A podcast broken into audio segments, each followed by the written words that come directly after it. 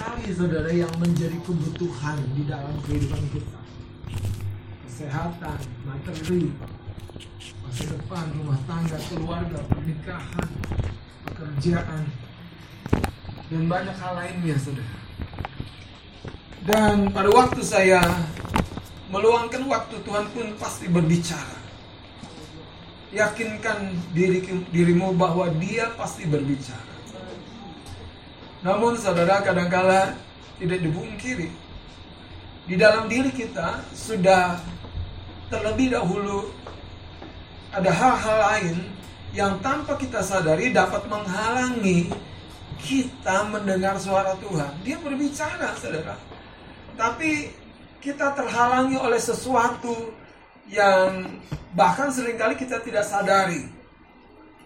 Kita kesulitan untuk mendengar suara Bapa kita.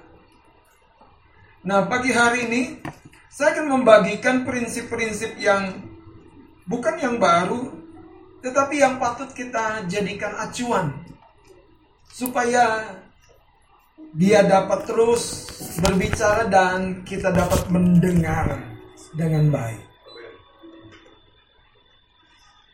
Mari kita buka yang pertama saudara.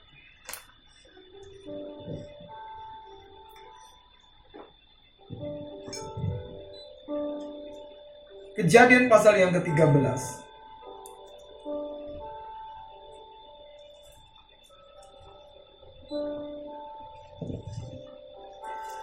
Kejadian pasal yang ke-13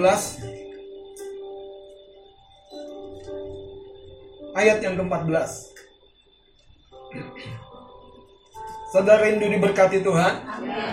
Secara sempurna, secara menyeluruh roh, jiwa, dan tubuh. Artinya saudara bukan hanya hal materi, tapi damai sejahtera sukacita melimpah dalam hidup kita.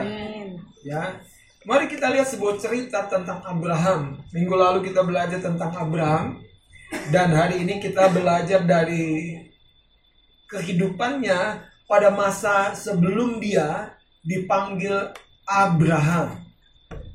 Ya, kita lihat ayat yang ke-14. Saya akan baca. Setelah Lot berpisah daripada Abraham, ya, jadi namanya belum disebut sebagai Abraham. Berfirmanlah Tuhan kepada Abraham. Pandanglah sekelilingmu. Dan seterusnya, coba baca. Dan lihatlah dari tempat engkau berdiri itu ke timur dan barat, utara dan selatan. Sebab bumi yang kau lihat itu akan diberikan kepadamu dan kepada keturunanmu untuk selama-lamanya. Ya, sampai di situ. Saudara, ketika kita membaca sepenggal cerita tentang bagaimana pada akhirnya Lot berpisah dengan Abram yang adalah pamannya dari Lot. Kemudian Tuhan berfirman. Kemudian Tuhan berfirman. Saudara, ketika kita mencermati cerita ini, kita akan melihat bahwa Tuhan adalah pribadi yang ingin kita mengkhususkan dia. Mengkhususkan dia. Mengkhususkan dia. Ini sebabnya dia berkata, kuduskanlah hari sabat. Kata kuduskan itu artinya pisahkan. Peruntukkan. Bukan sekedar di dalamnya kita tidak perlu bekerja, tidak perlu mengeluarkan kambing domba kita ke padang rumput. Tidak perlu buka toko kita, bukan itu, saudara. Tapi pisahkan, spesialkan hari sabat menjadi hari di mana kita bersuka cita di hadirat Tuhan. Di mana Tuhan dapat dengan leluasa bersekutu dengan kita. Cuman sayangnya saudara, di tengah dunia yang berdosa ini, kata kuduskan itu meleset dari makna yang sesungguhnya. Kita berpikir kata kudus itu artinya suci. Padahal bukan itu makna yang sejatinya. Kata kudus itu artinya pisahkan. Seperti kalau kita orang Batak, kita punya prinsip hormati orang tua kita, betul?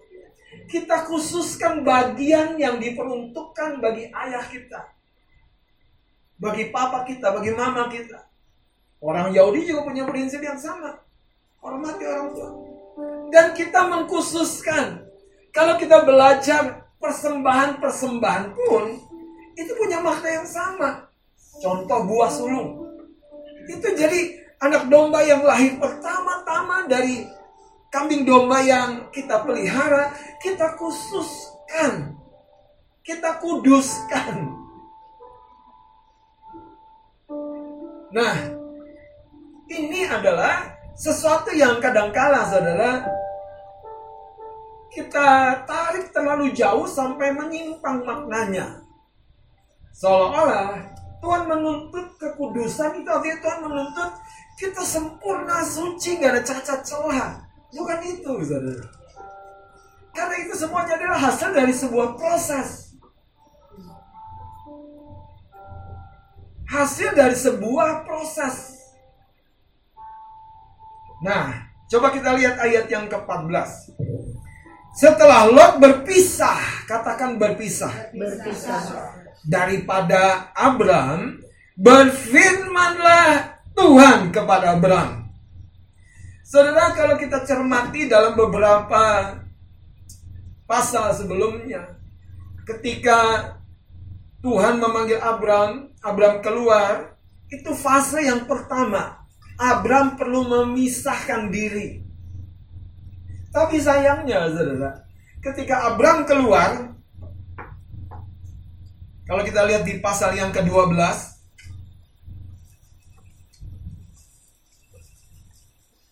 ayat yang pertama, berfirmanlah Tuhan kepada Abraham, pergilah dari negerimu dan dari sanak saudaramu dan dari rumah bapamu ini ke, ke negeri yang akan kutunjukkan kepadamu. Aku akan membuat engkau menjadi bangsa yang besar dan memberkati engkau. Jadi saudara masalah berkat itu masalah kewajiban dan keharusan Tuhan. Yo, bagaimana paradigma kita masalah berkat? Kita perlu upayakan, kita perlu kejar, kita perlu bersusah payah. Masalahnya kita tidak menguduskan diri buat Tuhan. Sehingga kita terhalangi untuk menerima, bukan Tuhan terhalangi untuk memberi. Kita terhalangi untuk menerima, saudara. Kalau kita lihat, saudara, kita cermati, bahkan dalam cerita ini Tuhan punya agenda, punya maksud-maksud yang spesifik buat Abraham, orang pilihannya. Kenapa?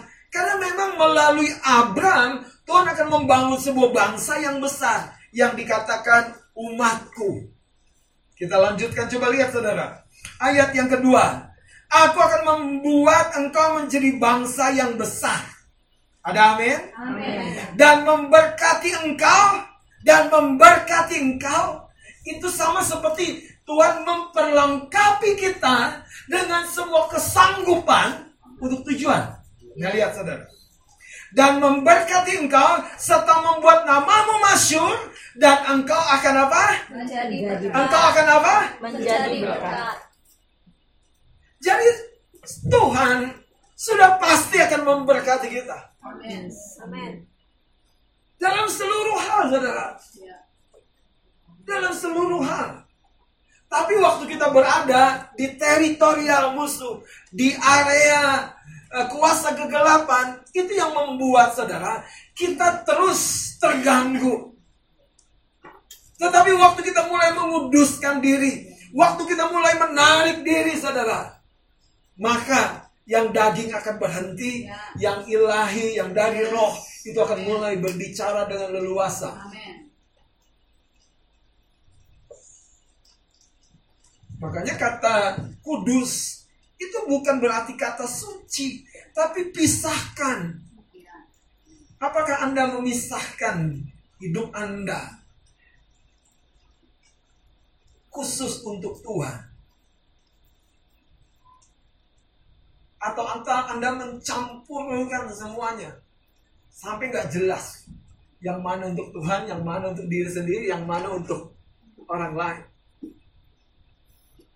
Saudara, gaya kita di rumah Tuhan sama dengan gaya kita di tempat bekerja. Sayangnya begini saudara, gaya kita di tempat kerja harusnya sama dengan gaya kita di rumah Tuhan. Rumah Tuhan ini harusnya menjadi sumber. Sehingga di dalam rumah Tuhan kita menerima nilai-nilai yang membuat kita selaras dengan Tuhan selaras dengan kebenarannya. Sampai saudara namanya sudah terhubung. Seperti saudara kipas ini tidak mungkin berputar. Anda mau pijit tombolnya nomor satu nomor dua nomor tiga nggak akan berputar sampai ada sebuah kabar terhubung dengan aliran listrik betul? Betul nggak?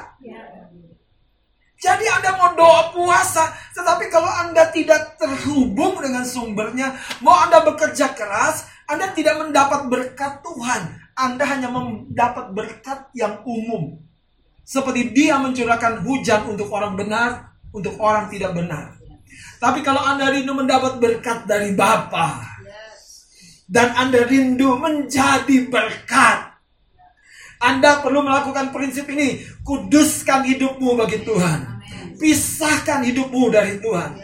Kenapa Yesus berkata begini? Kalau kamu berdoa, masuk ke dalam sebuah kamar. Khususkan dirimu bersekutu dengan Tuhan. Bukan berarti tidak boleh berdoa di tengah-tengah orang banyak. Tetapi Tuhan mencari yang namanya keintiman. Tuhan mencari yang namanya di mana dia bisa leluasa tanpa terganggu dengan orang lain. Lihat saudara, poin ini. Tuhan berkata ayat yang ketiga, kejadian 12, aku akan memberkati orang-orang yang apa? Memberkati, memberkati engkau. Mantap. Tuhan seperti nanti akan membuat banyak orang memberkati engkau.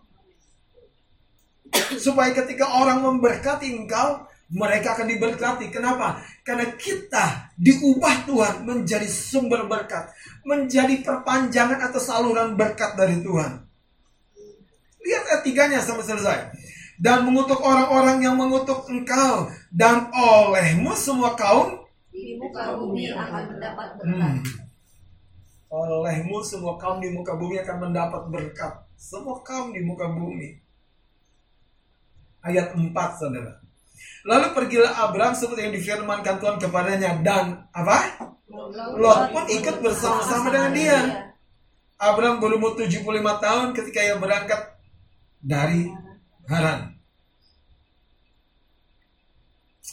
Saudara, Lot ikut dalam perjalanan Abraham.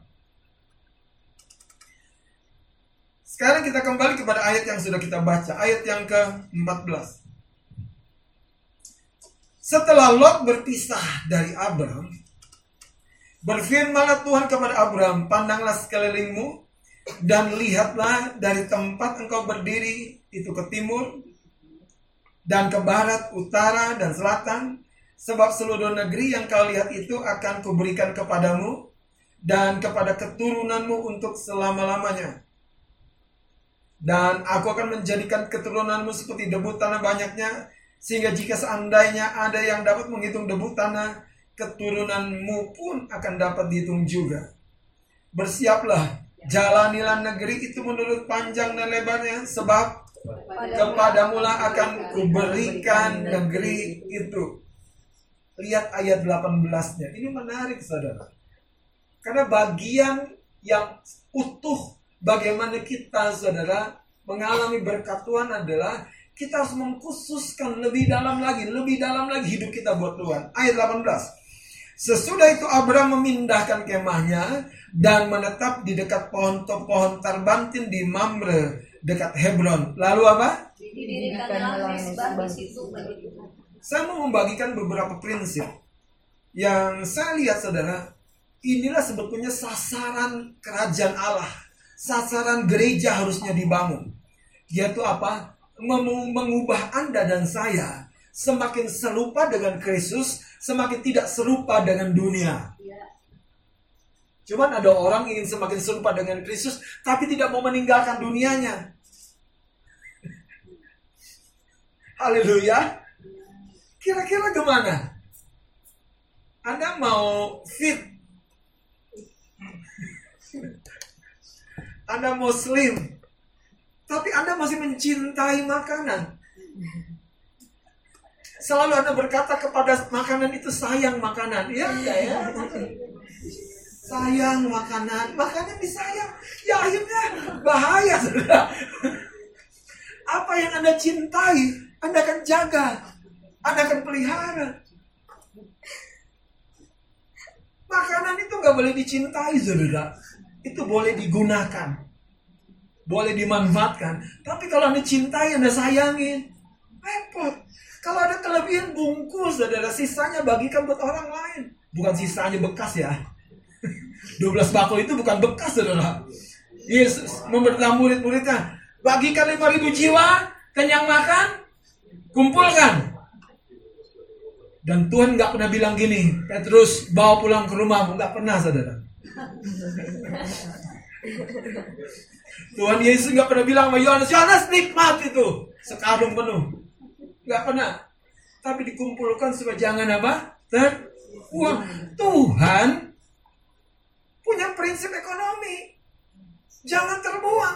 Tapi bukan berarti makan tuh tujuh hari tujuh malam makan roti dan ikan.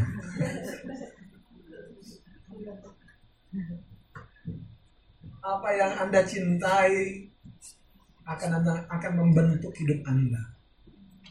Anda mencintai tidur lebih lama, itu tempat tidur akan membentuk diri Anda. Anda mencintai game Anda, itu game Anda akan membentuk diri Anda. Eh, anak-anak muda. Berarti boleh nggak main game? Boleh. Boleh. Tapi kalau Anda mulai cinta, nggak bisa dilepas. Susah. Istri nggak mendampingi Anda, Anda nggak stres. Tapi kalau handphone nggak mendampingi Anda, kacau dunia Anda.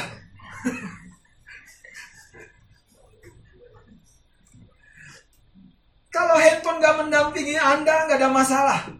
Eh, masalah besar. Tapi saudara, kalau Tuhan gak berasa hadiratnya, kita biasa-biasa aja. Oke. Mari kita akan lihat lebih jauh. Ini sebabnya, saudara. Mari kita buka satu Petrus pasal yang pertama ayat 13. Tuhan ingin agendanya sama seperti kepada Abraham untuk membuat berkatnya tidak terhalangi. Anda pesan di, di, di, di, di toko online. Tapi kalau alamat Anda Anda buat salah, nyampe nggak? Ya. Nyampe, saudara. Tapi bukan ke alamat Anda. Makanya. Terus kedua, Anda bikin alamat benar. Tapi Anda tidak ada di rumah. Kosong. Nyampe nggak? Nyampe. Tapi nggak pernah ke tangan Anda. Saya percaya saudara, ini prinsip yang sederhana karena dia memberkati kekasih-kekasihnya pada waktu mereka tidur. Ada ayatnya loh saudara. Tapi tidurnya bukan tidur jasmani. Ayo tidur tidur tidur di rumah Tuhan juga tidur tidur tidur di gereja tidur pendeta lagi khotbah tidur tidur tidur tidur tidur artinya tuh rest istirahat Tidur artinya tuh rest. Istirahat. Sudah ketemu? Satu Petrus pasal yang pertama. Oke. Dari ayat 13 saya akan baca. Kekudusan dan kasih persaudaraan. Sebab itu siapkanlah akal budimu Dulu saya nggak ngerti saudara ayat ini. Kenapa yang di, di, ditekankan adalah siapkan akal budi. Siapkan akal budi. Bahkan kalau terjemahan namanya pertajam ingatanmu. Terus ya, waspadalah dan letakkanlah pengharapanmu seluruhnya atas kasih karunia yang dianugerahkan kepadamu pada waktu penyataan Yesus Kristus. Terus Hiduplah sebagai anak-anak yang taat dan jangan hawa nafsu yang menguasai kamu pada waktu kebodohan. Berhenti, saudara. Ayat ini berkata, hiduplah sebagai anak-anak yang taat dan jangan turuti Hawa nafsumu, keinginan dagingmu yang menguasai kamu pada waktu kebodohanmu. Jadi, ayat 13 itu nanti saudara terkait dengan ayat-ayat di bawahnya. Waktu akal budi kita terpola dengan firman. Akal budi ini nanti akan berbicara tentang nilai apa yang Anda pegang. Gini saya mau terangkan supaya Anda lebih mendarat. Yesus menceritakan tentang sebuah perumpamaan seorang bapak di Lukas 15 yang punya dua orang anak, si bungsu dan si sulung. Suatu ketika si bungsu ini datang kepada bapaknya dan berkata apa? Dedi. Kamu mana bagian warisan yang terperuntukkan bagi aku?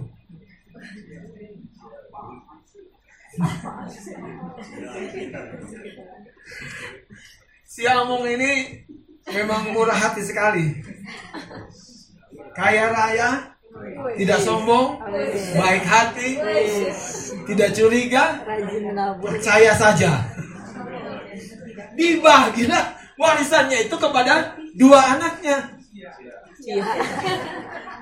Ada anaknya di belakang. Dibagilah si bungsu terima warisannya. Si bungsu terima warisannya, kemudian apa yang dilakukan oleh si bungsu? Apa? Apa?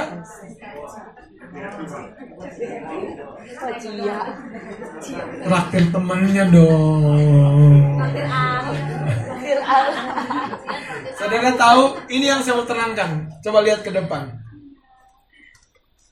Setiap berkat yang Tuhan berikan itu berpotensi memunculkan siapa dirimu.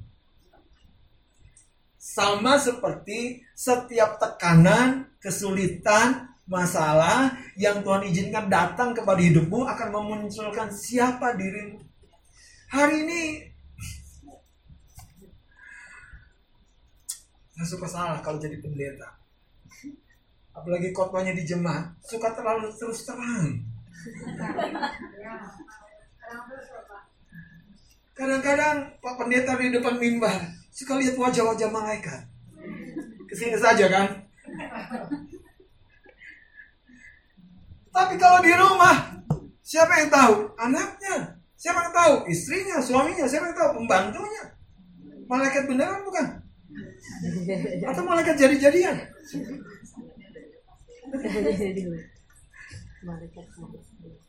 Saudara, setiap berkat, setiap kepercayaan, setiap kesempatan yang diberikan kepada kita akan menguji saudara. Yang di dalam ini sudah bersih. Nah, makanya begini saudara. Kenapa Abraham perlu memisahkan diri? Supaya ketika berkat Tuhan datang, dia berkata begini, Tali kasut saja pun aku tidak ambil daripadamu, hai Raja kota Sodom. Aku nggak ambil. Aku tahu Allahku Jehovah Jireh yang mengadakan yang tidak ada menjadi ada. Abraham punya satu sikap berkatku dari sumber yang sesungguhnya itu Allahnya. Itu yang membuat Abraham tidak pernah ragu untuk mengembalikan sepersepuluh bagian Tuhan. Tidak pernah ragu. Karena prinsipnya gini, aku makan pun aku nggak jadi kaya. Sepersepuluh miliknya Tuhan dikasih, dikembalikan. Aku gunakan pun, aku merasa, malah merasa bersalah. Alkitab mencatat Abraham menyerahkannya kepada Melkisedek. Abraham belajar terus memiliki sebuah sikap hati, menguduskan tiap-tiap bagiannya untuk Tuhan. Ini yang menyenangkan hati Tuhan. Ini yang membuat Abraham itu spesial. Ini yang membedakan kenapa Abraham pada akhirnya menggenapkan agenda Tuhan. Dia diberkati dan menjadi berkat. Ingat ceritanya ketika Tuhan menguji iman Abraham. Dia minta siapa? Anaknya yang tunggal dan yang terkasih. Tuhan akan menguji kasih kita. Siapa yang engkau kasih? Siapa yang engkau cintai? Tempat tidurmu?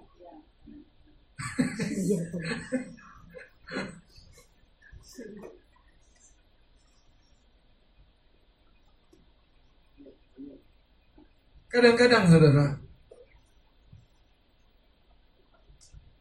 kita lebih suka berdandan rapi, sempurna, daripada tidak terlambat.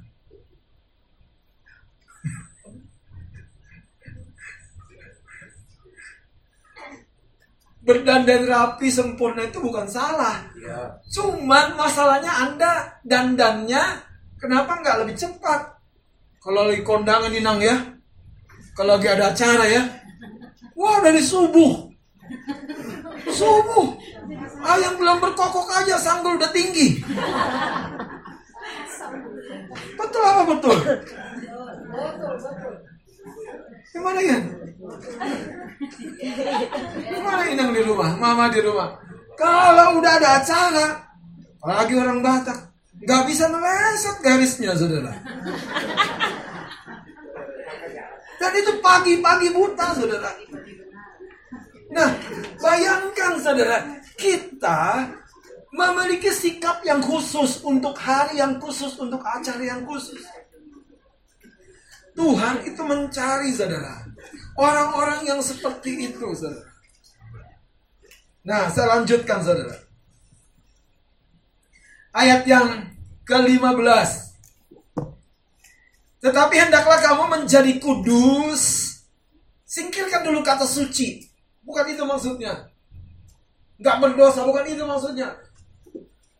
Artinya kudus itu dipisahkan, dikhususkan. Tidak dicampur-campur. Coba lihat saudara. Ayat yang ke-15. Tetapi hendaklah kamu menjadi kudus atau terpisah di dalam seluruh hidupmu sama seperti dia yang terpisah atau yang dikhususkan yang telah memanggil kamu. Sebab ada tertulis kuduslah kamu kuduslah kamu. Khususkanlah seluruh dirimu seluruh hidupmu. Terus lihat apa? Sebab aku kudus. Sebab aku juga memisahkan diri. Ini yang membuat saudara kita tidak berdosa. Bukan karena takut berbuat dosa, kita tidak berdosa. Tetapi karena kita memisahkan diri. Sayangnya, dalam cerita yang sudah kita baca, kita kembali kepada kejadian pasal 13 tadi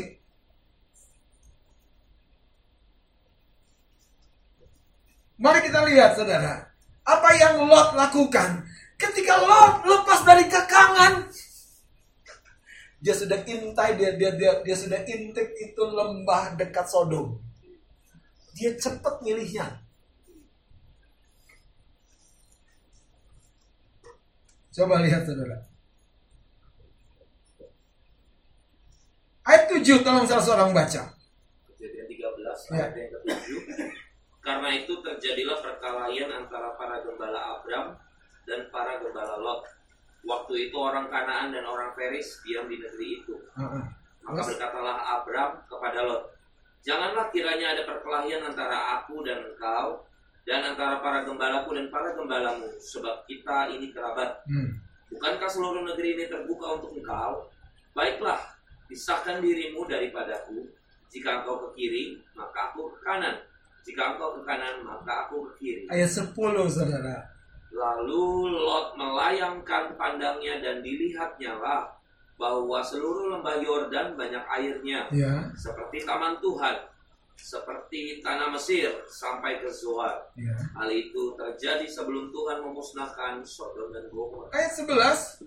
Sebab itu Lot memilih baginya seluruh lembah Yordan itu. Coba lihat ayat 11-nya. Sebab itu Lot memilih baginya seluruh lembah Yordan. Ketika di dalam diri kita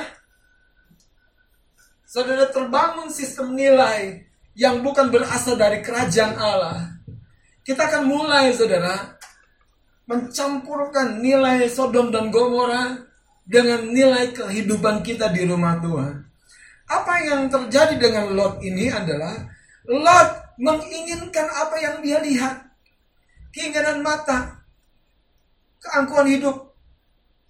Itu yang menjadi sistem nilainya di dalam diri Lot. Dan ketika perkelahian perkelahian terjadi antara gembala Abraham dan gembala Lot, Lot bahkan merasa bersuka cita. Kenapa? Karena Abraham yang berinisiatif untuk mengambil jalan tengah, untuk mencari perdamaian. Sayangnya saudara, ketika mereka memilih, Lot bukan membiasakan lebih dahulu yang tuaan dulu memilih. Tapi Lot jadi keponakan yang justru lebih duluan memilih. Jangan lupa saudara, Abraham yang membawa Lot keluar. Abraham yang sebelumnya bertanggung jawab. Tapi Lot ketika ini terjadi, dia sepertinya bersuka cita dan memilih seluruh lembah Jordan dekat Sodom dan Gomora. Tolong lanjutkan, Mas Adil. Ayatnya yang ke-13. Ya. 12. Abraham menetap di tanah Kanaan, tetapi Lot menetap di kota-kota lembah Yordan dan berkemah di dekat Sodom. Berkemah di dekat Sodom. Sodom. Terus, Adapun orang Sodom sangat jahat dan berdosa terhadap Tuhan. saudara, kalau udah ada perkataan sangat jahat, artinya itu punya daya tarik yang sangat kuat. Daya pesona yang sangat tinggi. Tapi sayangnya saudara, itu yang dipilih oleh Lot. Hari ini, apa yang membuat kita akan menikmati berkat Tuhan, bukan kerja keras, tetapi waktu nilai-nilai diri kita, nilai-nilai yang lama, nilai-nilai yang lama di dalam diri kita, betul-betul kita izinkan Tuhan kuras dengan firman. Tuhan baharui dengan firman. Sampai kita percaya sekali urusan berkat itu urusan dia. Dia tidak mungkin mengingkari tugasnya untuk memberkati kita supaya kita jadi berkat. Masalahnya, apakah kita siap menjadi berkat? Kadangkala saudara, Yesus mengistilahkan sebuah perumpamaan ada seratus domba dipercayakan kepadanya. Satu tersesat di lembah. Apa yang dia lakukan sebagai gembala yang baik? Dia percayakan 99. Artinya, Yesus menunjukkan dia jadi pribadi yang dapat dipercaya Bapaknya untuk 100 domba. Dia cari, dia tinggalkan yang 99. Dia cari yang satu itu sampai ketemu. Kekasih-kekasih Tuhan urusan berkat, urusan promosi, urusan kecukupan, bahkan kelimpahan. Itu adalah agendanya Tuhan.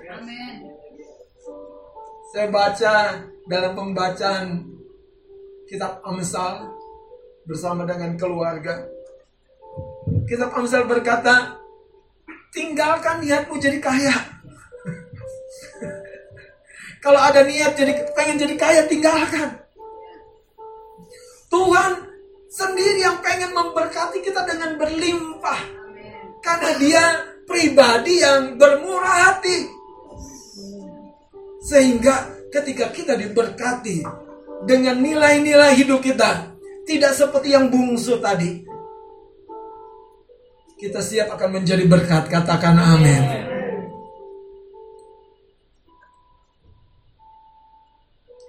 Ada tiga hal yang kita perlu catat pada hari ini. Mari yang pertama kita baca dulu 1 Yohanes pasal 2. Kenapa penting sekali sistem nilai? Nilai apa yang terpatri dalam hidup kita yang menggerakkan kita, membuat kita memprioritaskan sesuatu. Yang ketika kita punya kekuasaan justru kita bertindak terlalu jauh. 1 Yohanes pasal 2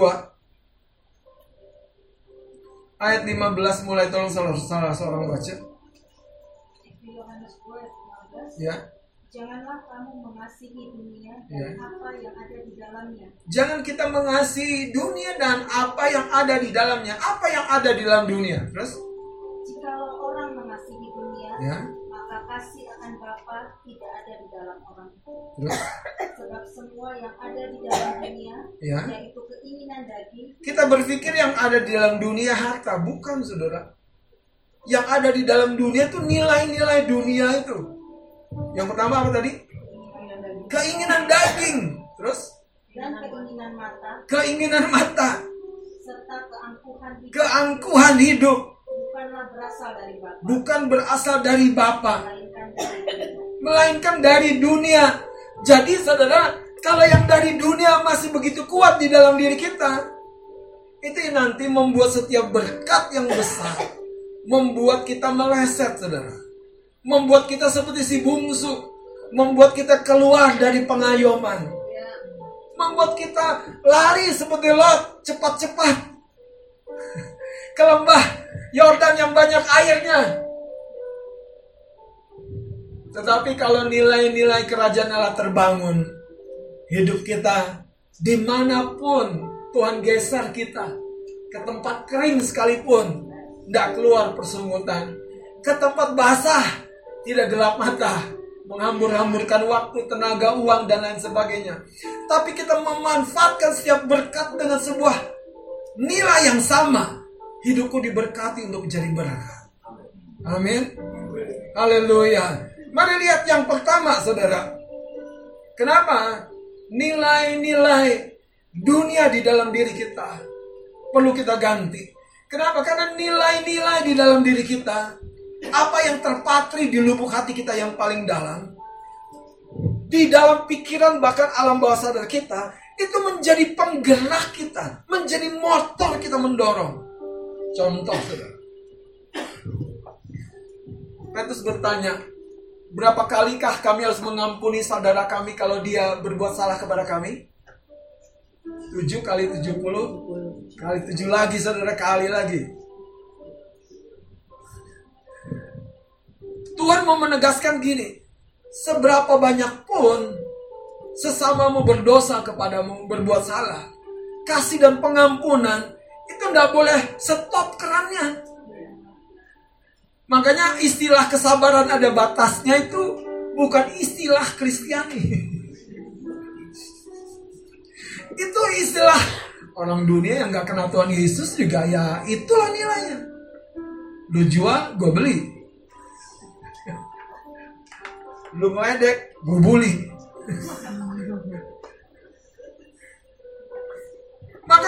Yang akan menggerakkan kita. Berapa kali sehari Anda sudah marah?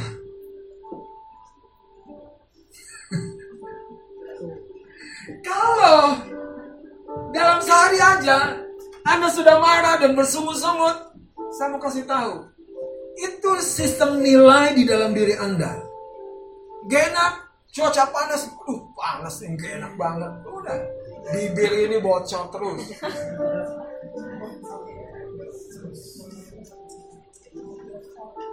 Masuk restoran, pelayannya telat. Ngomel lagi.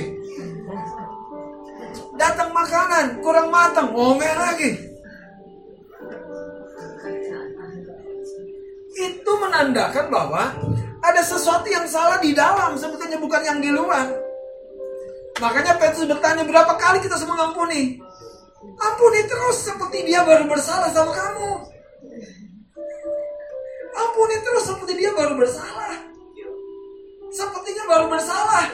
Jadi kalau dia bersalah lagi ampuni eh. Baru berasa, eh ampuni lagi. Ampuni dan kasih dia seperti dia baru salah, baru, baru pertama kali berbuat salah sama kita. Itu maksudnya saudara. Dia berbuat dosa lagi, berbuat salah lagi. Tuhan ampuni kita nggak? Dan waktu dia mengampuni kita, dia melupakan nggak? Melupakan. Kalau kita datang kepada Tuhan, Tuhan ampuni aku, aku udah berdosa. Kemarin dosa A, dosa B. Tuhan bilang yang mana anakku? Aku udah lupa. Makanya ini saudara yang namanya sistem nilai. Itu yang akan menggerakkan hidup kita ketika kita berinteraksi. Kalau kemarahan, ketidakpuasan menjadi sistem nilai dalam diri Anda, Anda menuntut kesempurnaan. Tidak ada yang bisa dekat dengan Anda. Malaikat aja nggak sempurna. Malaikat aja bingung. Tergodi hati. Cuma Tuhan yang bisa mendekati Anda. Yang pertama saudara, nilai-nilai di dalam diri kita tuh akan menjadi penggerak otomatis. Dengerin. Kalau Anda lebih suka makanan berkuah, coba. Nih Anda masuk ke food court. Anda cari apa? Kalau saya, carinya apa? Pertama paling tidak nih, soto. Terus apa? Bakso. Tapi belakangan penutup. Terus kalau ada, kalau ada namanya sayur bakut. Uh, tahu kan? Kalau orang Chinese sedapnya itu kan. Apalagi saudara. Tapi kalau saya di situ ada ayam goreng, daging rendang, itu tidak menggerakkan saya. Kenapa? Karena saya sudah memiliki sebuah sistem nilai yang namanya aku suka yang berkuah. Apa yang Anda sukai? Tidur-tiduran?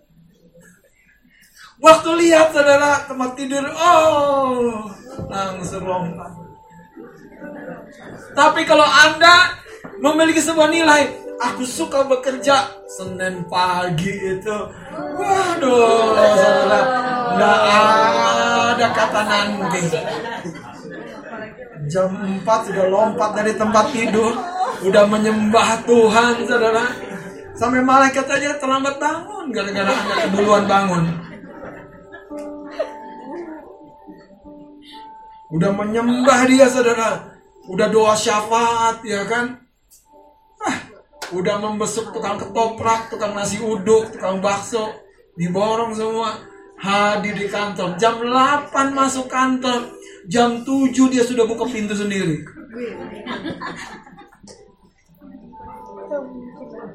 Bosnya baru datang.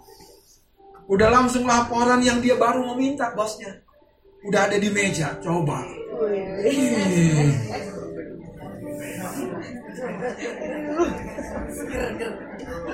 Itu yang saya bilang sistem nilai. Nilai. Apa yang Anda sukai? Apakah Anda suka untuk menyelesaikan tugas Anda atau menunda-nunda tugas? Anda orang yang bagaimana? Nilai apa yang terbentuk dalam diri Anda? Apakah Anda terbiasa nanti, nanti, nanti, nanti, besok, besok, besok, besok?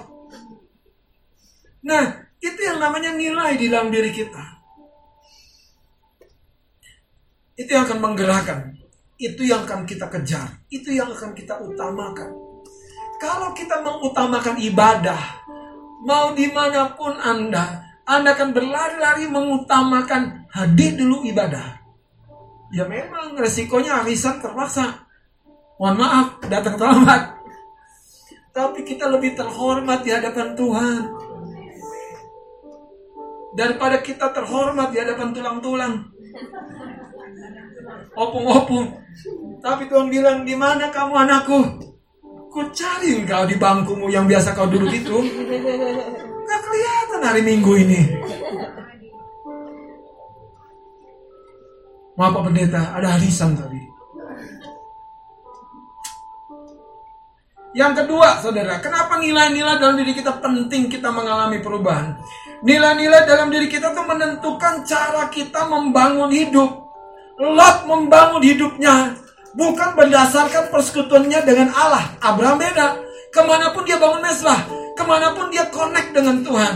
Lot beda. Lot pokoknya lihat peluang, lihat peluang, lihat peluang, lihat peluang, lihat peluang. Daerah ujungnya yang namanya peluang itulah yang menenggelamkan seluruh kekayaan yang coba diraihnya. Kenapa? Ketika Sodom dan Gomora hendak dimusnahkan Tuhan, Lot ternyata ada di dalam kota itu. Dengan semua keluarganya, dengan semua perolehannya, dengan semua kekayaannya yang dikejar-kejar, terlepas begitu saja. Habis dengan api. Tapi Abraham ketika dia menyerahkan yang terkasih anaknya Ishak. Dia menyerahkan di mesbah karena nilai cintanya kepada Tuhan tidak tertukar dengan yang lain. Tuhan berkata, karena kamu begini Abraham, aku akan memberkati engkau. Aku akan melimpahi segala kebaikan. Yang tidak kau minta aku berkati. Yang kedua saudara, akan menentukan cara kita membangun. Tolong seorang buka Lukas 6 ayat 46.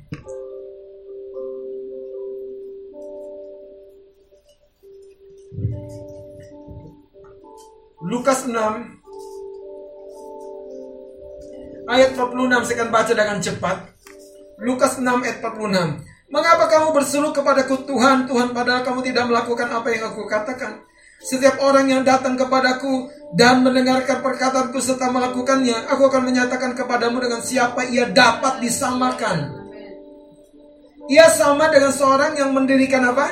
Rumah. Jadi cara kita mendirikan rumah, cara mendirikan, cara kita mendirikan hidup kita, cara kita apa ya mengejar cita-cita mimpi kita tuh cara kita mengejar itu tergantung nilai di dalam diri kita. Ya. Apakah kita mengutamakan Tuhan, mengutamakan keluarga rohani kita, mengeluarkan mengutamakan komitmen kita, atau demi cita-cita itu kita korbankan semuanya. Saudara, Alkitab berkata begini, ayat 48. Ia sama dengan seorang yang mendirikan rumah orang itu menggali apa? dalam-dalam dan meletakkan dasarnya di atas apa? Batu. Ketika datang air bah dan banjir melanda rumah itu, puji Tuhan.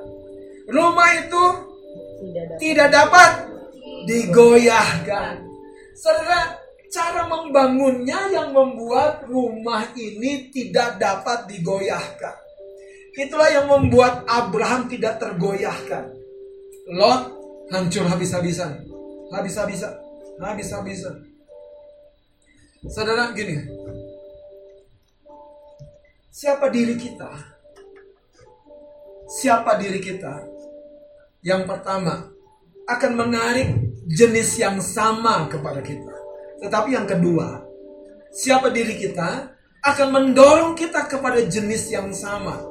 Untuk apa? Membangun sebuah persekutuan, fellowship, kedekatan kalau kita tidak biasa dengan orang yang gosip, kita akan menjadi risih. Aku nggak bisa lama-lama. Ya paling sambil dekat sebelum satu selesai, tinggalin. Kalau kita sama dengan orang yang apa-apa dimakan, apa-apa dimakan, wow makan yuk, oh, itu mata kita terbuka lebar, saudara. Tapi kalau Anda duduk bersama dengan orang yang cinta firman, pagi, siang, malam, dia akan mencari firman, akan menghausi firman. Seperti Daud, pagi-pagi buta berseru kepada Tuhan, mencari firman. Berharap kepada firman, saudara. Itu sebabnya dia benci kepada orang-orang fasik di kalangan bangsa itu. Dia tidak suka duduk dalam kumpulan pencemooh, kata Daud. Bagaimana cara kita membangun hidup kita? Itu ditentukan dari nilai apa yang dalam diri kita. Ingat, si bungsu dipercayakan modal yang besar tapi modalnya habis. Modalnya habis. Kenapa? Karena ada sesuatu yang lama dalam diri dia yang tidak pernah terkoreksi. Kita lihat yang ketiga, saudara. Kita perlu membangun hidup kita. Yang kedua tadi, menggali dalam-dalam, meletakkan dasar hidup kita di atas batu, di atas di atas dasar sesuatu yang pasti dari Tuhan. Tidak perlu terburu-buru, makanya menggali dalam-dalam dan yang diletakkan pun batu di dasarnya itu. Yang ketiga, nilai-nilai akan menentukan bangunan hidup kita kokoh atau tidak. Alkitab menulis pada bagian yang tadi yang kedua, ketika banjir datang melanda, yang membangun dengan cepat, yang mencapai dengan cepat, ketika banjir datang, habis dan roboh dan ruginya sangat besar seperti lo. Hari ini begini saudara, saya mau kembali kepada kitab kejadian pasal yang ke-13 tadi.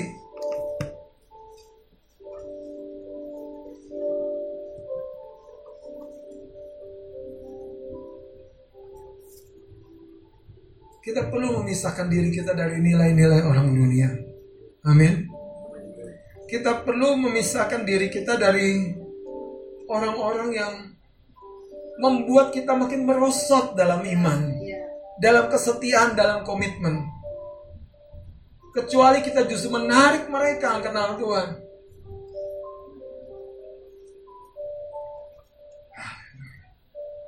Mari kita lihat saudara ayat yang ke 10. Lalu Lot melayangkan pandangnya dan melihatnya bahwa seluruh lembah Yordan banyak airnya seperti taman Tuhan, seperti tanah Mesir sampai ke Zoar. Hal itu terjadi sebelum Tuhan memusnahkan Sodom dan Gomora. Sebab itu Lot memilih baginya siapa dirinya, ke sanalah dia pergi. Sebab itu Lot memilih baginya seluruh lembah Yordan itu, lalu ia berangkat ke sebelah timur dan mereka berpisah. Saudara, 22 tahun gereja kita, apa yang utama dan penting dalam hidup kita. Itu ditentukan dari dalam. Dari dalam. Satu bagian firman Tuhan lagi mundur kepada pasal 12 dan kita akan berdoa. Anda percaya Tuhan telah pilih dan panggil hidupmu? Amin. Tuhan bertanggung jawab. Tugas kita apa? Tadi kuduskan hidup kita. Pisahkan hidup kita artinya. Saudara begini loh. Kalau kita memisahkan diri dari dekat Sodom dan Gomora, itu yang harusnya Lot lakukan sehingga Lot tidak makin berdosa. Jadi bukan sekedar karena supaya tidak berdosa, saudara. Tapi pisahkan kita dari dunia. Pisahkan dari nilai-nilai dosis dunia maka hidup kita akan makin berkenan. Lihat kejadian pasal yang ke-12. Tuhan berkata ayat yang pertama pergilah dari negerimu dan dari sanak saudaramu dan dari rumah bapamu ini ke negeri yang akan kutunjukkan kepadamu. Aku akan membuat engkau menjadi bangsa yang besar dan memberkati engkau. Serta membuat namamu apa? Masyur. Wow. Dan engkau akan menjadi berkat. Mari kita bangkit berdiri. Saudara, saya percaya ini nilai yang sangat mendasar. Tuhan memberkati kita supaya hidup kita menjadi berkat. Artinya apa? Kita berdampak. Artinya apa? Kita menjadi perpanjangan tangan Tuhan buat orang lain. Saudara,